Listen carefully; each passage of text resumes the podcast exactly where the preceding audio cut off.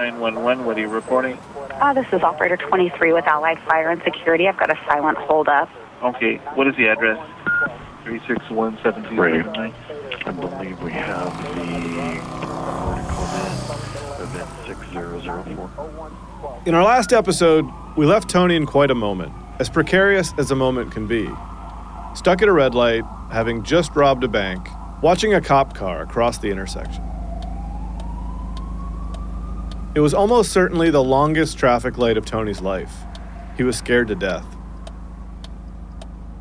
And I'm waiting for him to, you know, the lights to come on or something, and all of a sudden I get a green light and merged right down onto the freeway, and uh, then I was pretty happy.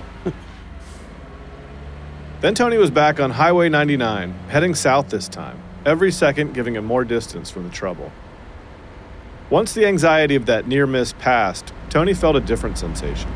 Huge adrenaline rush. And the first thing you're doing is calling the dope dealer. when can we meet?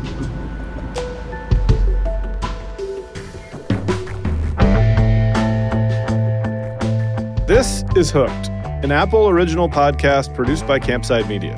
And I'm Josh Dean.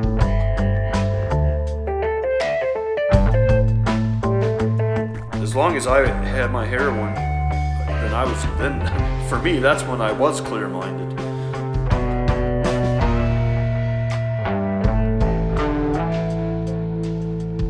Part 6 Robbery Addict.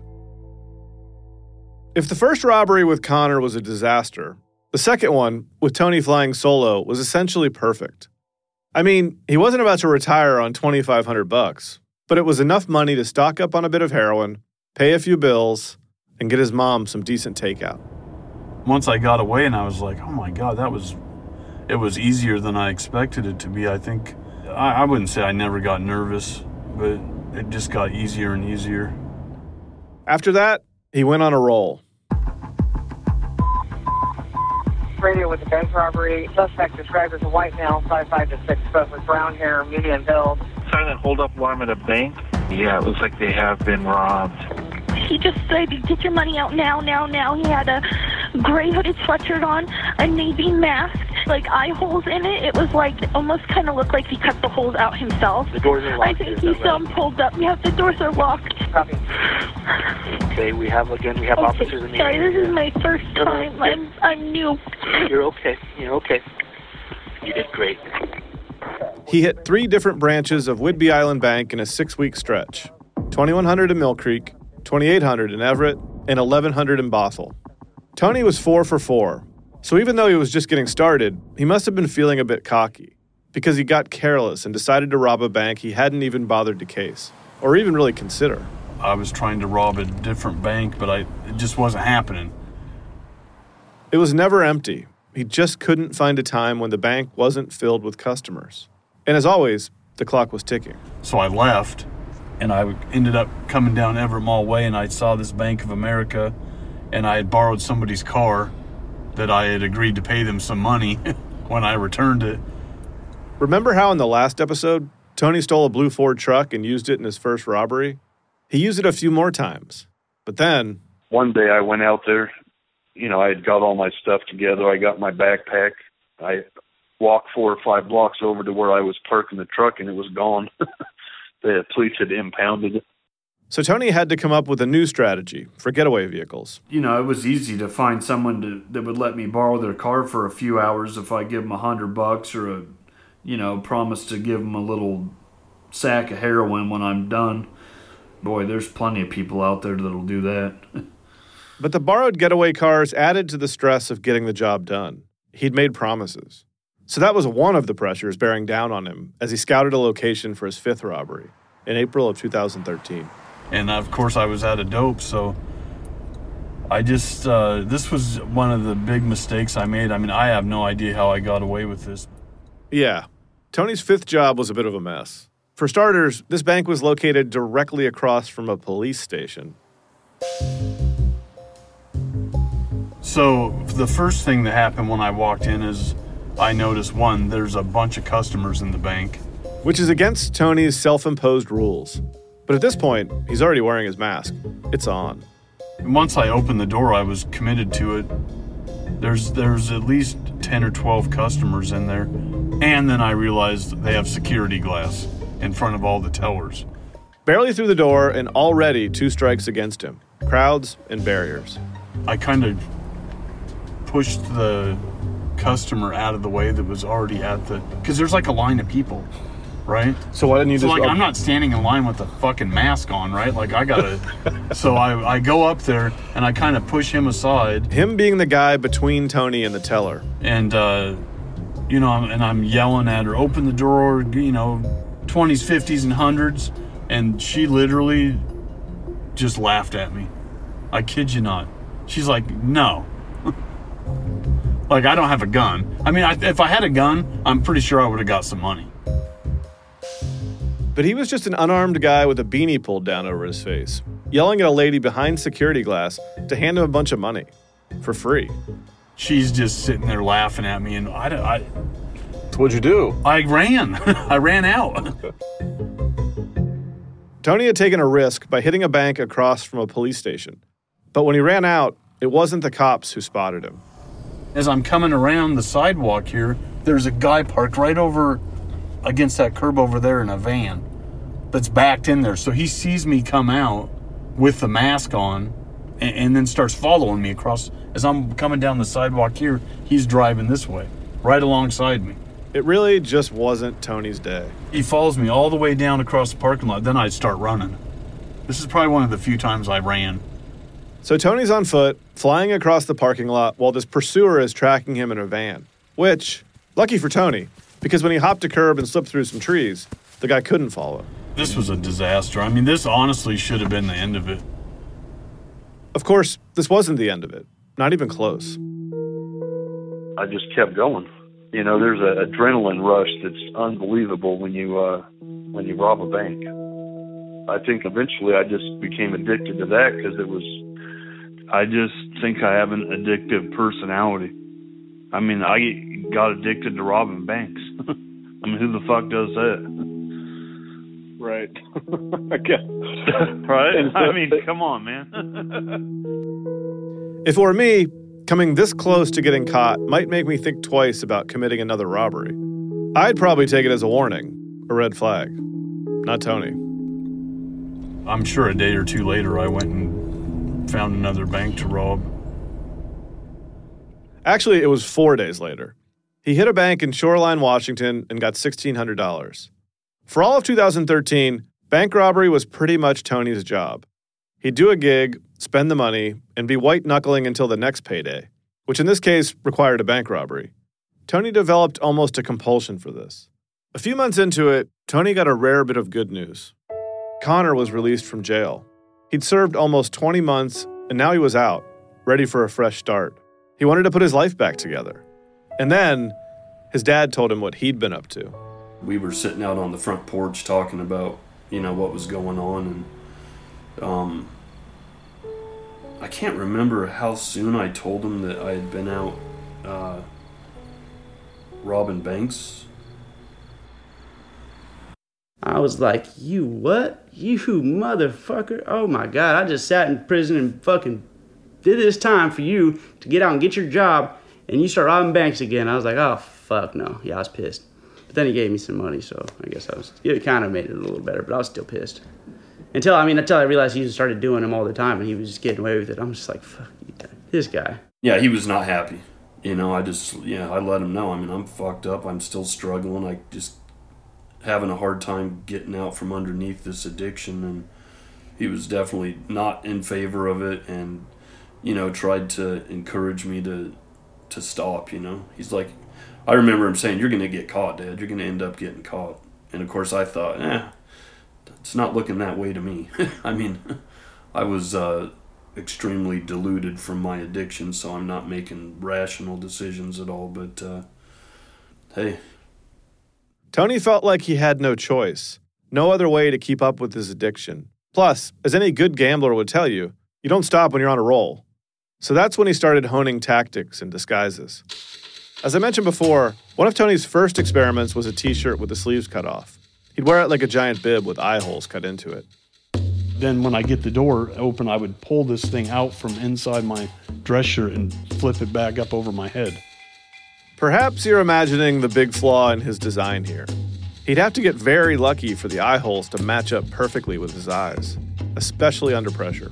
There was a couple times I went in and I flip it up and I'm sitting there fucking around with it trying to get trying to find some eye holes so I can see what I'm doing. And I'm like spinning in circles trying to get this damn thing straightened out. I kind of did a little dance in the middle of the bank trying to get the holes lined up on my face. It was, yeah. I still, I mean, I, I got it done. This t shirt bib thing, it looked ridiculous, but it worked. In fact, it worked so well that he started making a name for himself. Seattle police are on the lookout this morning for a man they're calling the Elephant Man Bandit. Take a look at this surveillance video. That year, in the state of Washington, there were 159 bank robberies, and Tony accounted for about 15% of those. Eventually, I had to change because I had robbed so many banks, and so I changed my whole outfit because I didn't want them to think it was the same person. This is when Tony started switching up the masks, and his simple costume change fooled everybody. The local Crime Stoppers show, Washington's Most Wanted, even opened with a segment on him. You heard a little bit of this back in episode one. Take a look at this surveillance video. The FBI Seattle Safe Streets Task Force needs your help identifying this serial bank robber. They've dubbed him the Cyborg Bandit. The Cyborg Bandit. That was the name they gave Tony when he wore the beanie, the one he pulled down over his face. Nobody had the imagination, at least not yet, to guess that these two bandits were actually just one guy. And it wasn't just the news outlets that were fooled. The police had it figured the same way. And you know, even at that point, I don't think I even thought they were connected. This is Steve Hoover again, former detective with the Bellevue Police Department. The subject was just using the t shirt with the holes poked in it. They were calling that person the Elephant Man. And we eventually named uh, the one with the mesh mask is um, Cyborg Bandit. What, how does that process work? Like, who picks those names? Uh, the FBI has a uh, uh, public relations officer, and anytime we have a, a, a, series, she would call whatever detective is working that series and goes, "What do you want to call him?"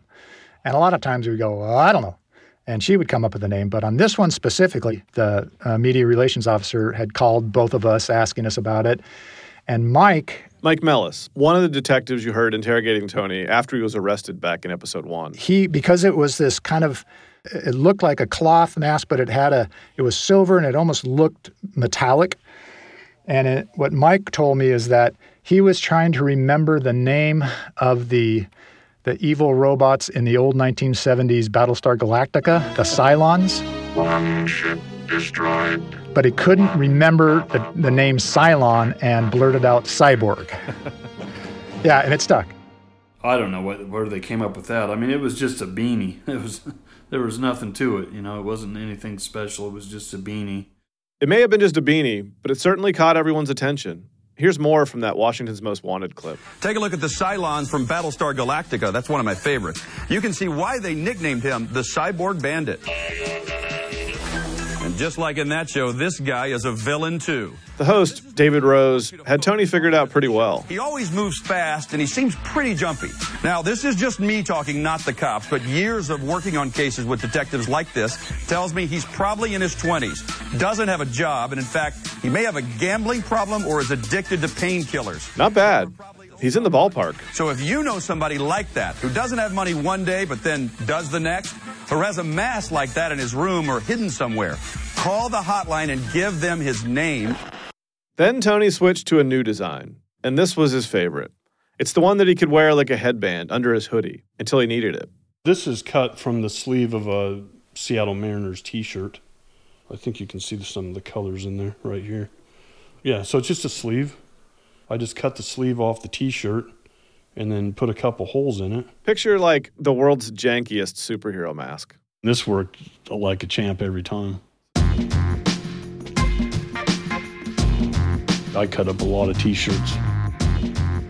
Once Tony hit his stride, his runs into and out of banks were pretty seamless. He rarely even needed the 45 seconds he trained for on his mom's microwave. Probably less than 30 seconds on most of them except for the ones that want to argue and and drag it out a little bit. I had a couple cases where I, I had some bank tellers that were resistant. A few times, when he sensed some hesitation or resistance, Tony would use his index finger in his pocket to mimic the barrel of a gun. Yeah, I did that. I definitely did that a couple times. And then jump up on the counter. I realized if I just run in and jump up on the counter, things get done a lot quicker. Because then they know for sure you're not fucking around. Often, especially in those cases, Tony wasn't even waiting for the teller to hand him cash. Usually, I would just reach in and take the money myself if I'm at that point where I had to jump up on the counter. And uh, and then I'm quickly going through the money right there on the spot. I'm checking for GPS trackers. Money from a drawer, maybe two. That's all Tony could hope for. It's all he had time for. But he did decide one time to take a wingman, a friend from the heroin underground. So I, the idea was if I bring somebody in with me, he can kind of watch the door, and I'm going to go not only jump on the counter, but I'm going to jump over the counter and get behind the counter. That's the one where I smacked my knee on the thing and I thought I broke my kneecap trying to get over the counter because the counters were so high. Tony didn't love the idea of trusting someone else not to talk, but he figured it would be a way to substantially increase his takeaway. Well, the goal was to try to get into the the backup cache because they have all their till drawers, but they also usually have another like a, a backup cache cabinet or drawer, if you will. Tony and his partner did come away with more money than he usually got by himself, by a few thousand dollars. But of course, I had to split it. So at the end of the day, plus people just don't have the patience that I do. You know, I'll spend eight hours or whatever it takes, and when I've tried doing it with other people, they're already bitching and whining after one hour. You know, like, are we going to do this? Let's get this done. I'm like, well, no, this might take all day. I don't know.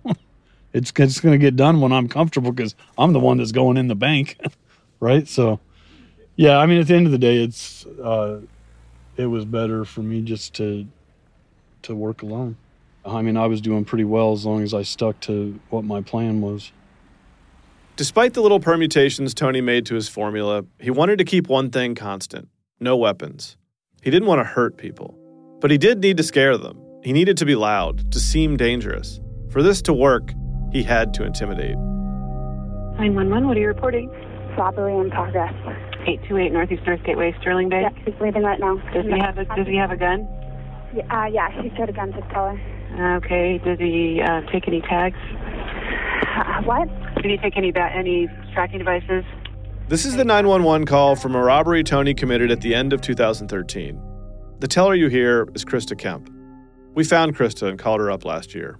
You really don't know how you're going to react in a situation until it happens.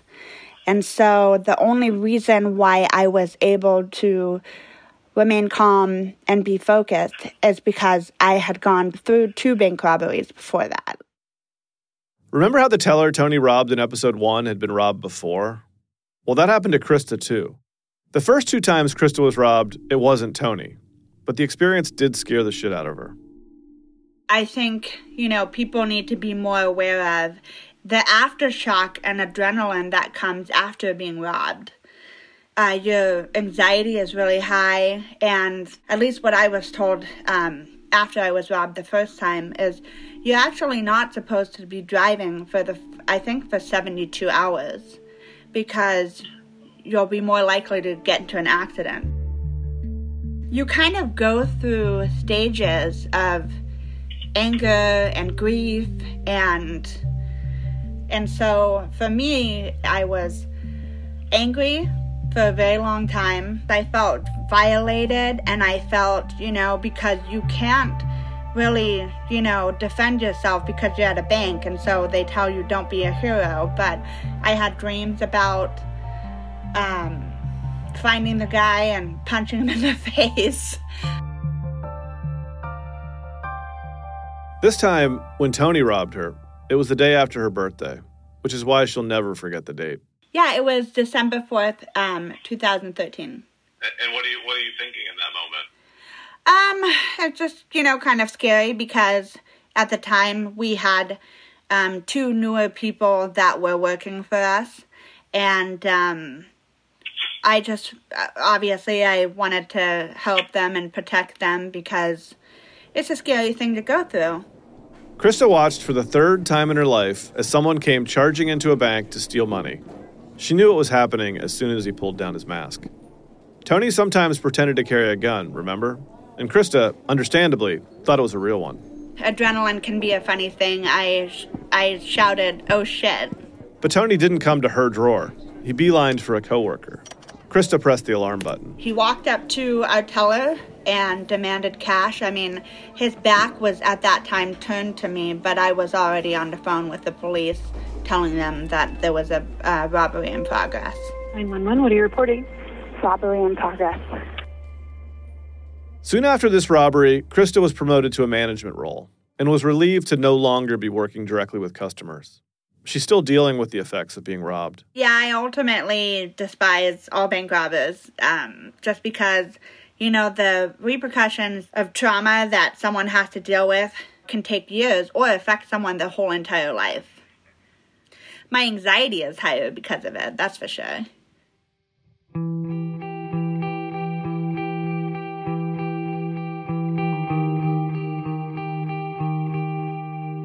Tony didn't notice then what damage he was leaving in his wake. He just kept barreling forward. Rob, fix up, repeat. Here are the towns. Yeah. Everett, Mill Creek, Everett, Bothell, Everett, Shoreline. For 52 weeks straight, he was relentless. Mapleteal, Shoreline, Bellevue, Woodinville, Shoreline, Bothell, Everett, Marysville, Mukilteo, Lynnwood, Seattle. With one exception. In the spring, after robbing seven banks, Tony took a two month sabbatical. He got back to work in July, robbing his eighth bank and hitting it big. He got $6,400, about 3,000 more than his previous robbery. He decided to treat himself and his mom with a trip to the casino. I think on that one night we were, I mean, I we hit so many jackpots it was just ridiculous.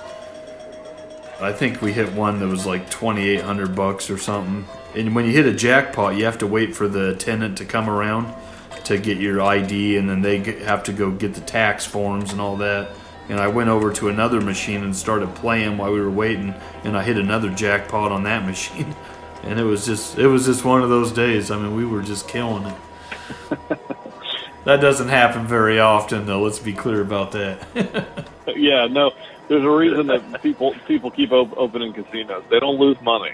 They're definitely not losing money. In total, Tony and his mom won almost $10,000, way more than he was getting as a bank robber. But rather than stop when the going was good, he pressed his luck. He robbed a bank nearly every week for the rest of the year. The way I was doing it, it would have taken a. Uh, it would have just, I don't know, something extraordinary would have had to have happened for me to actually get caught. It would have had to have been some really bad luck. Like, I go into the bank and instantly a cop pulls in right. to go cash his check. I mean, it would it, something like that would have had to have happened. Or, you know, Tony could make a mistake. Because as the streak went on, his confidence grew, but so did his addiction. Untreated addiction is not a plateau, it's a treacherous incline. The gravity in that place gets heavier as you go on. The longer you use, the more you need. And the more you need, the more pressure you feel to stem that tide and this addiction was starting to seriously impair Tony's judgment.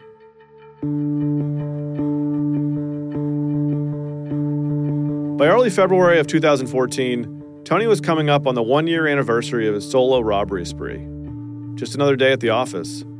It was a Tuesday, and Tony's target was a Chase Bank in a shopping plaza in Lynnwood. He'd been there a month before, and it had gone well.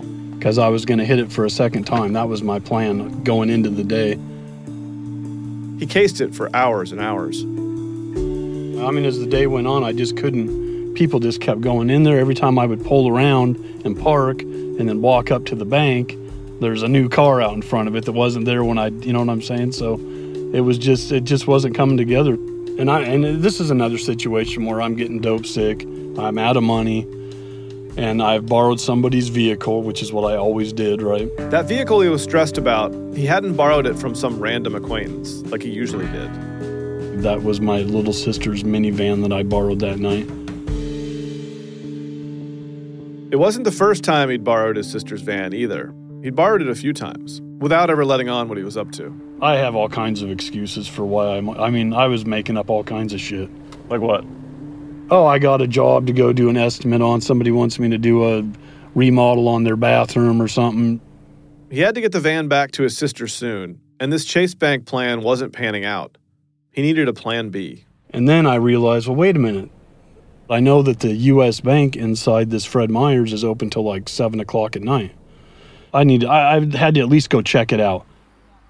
Across the parking lot was a Fred Meyer, a West Coast chain that's a one stop shop for groceries, home goods, garden stuff, and banking. A little after 5 p.m., Tony went into the store to scout out the situation. He walked in like any other customer, but with his hood up and his head down. It was February, so wearing a hoodie with the hood up wasn't that weird.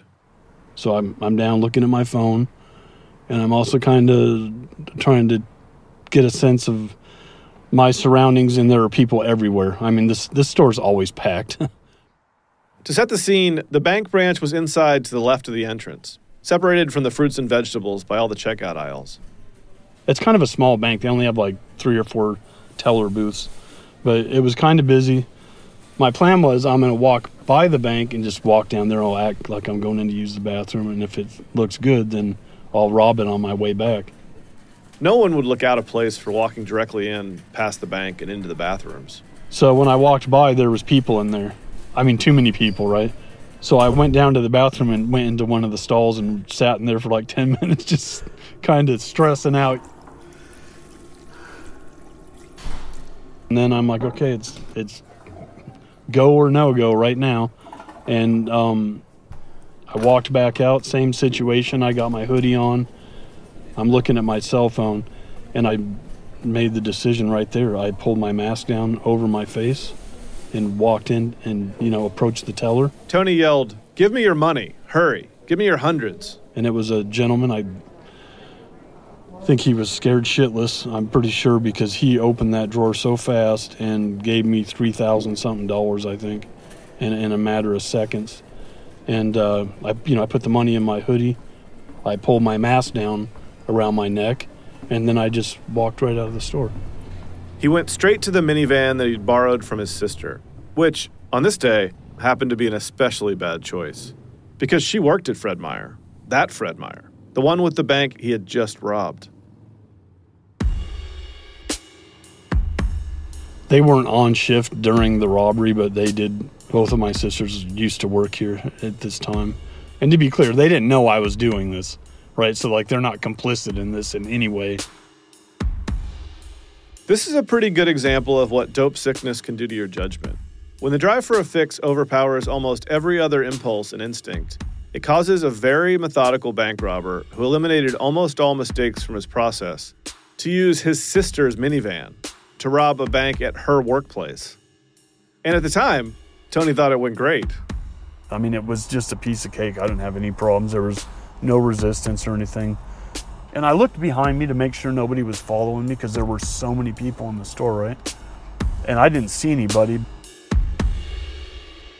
It seemed, once again, that Tony was in the clear, that he'd just keep eluding his pursuers, Len Carver and the task force. He just always slipped away. And to not be able to find anything that would point us in the direction of his identity or whereabouts, embarrassing probably isn't as good of a word as it is frustrating. Thing is, no one is perfect forever. Luck has a tendency to run out, eventually.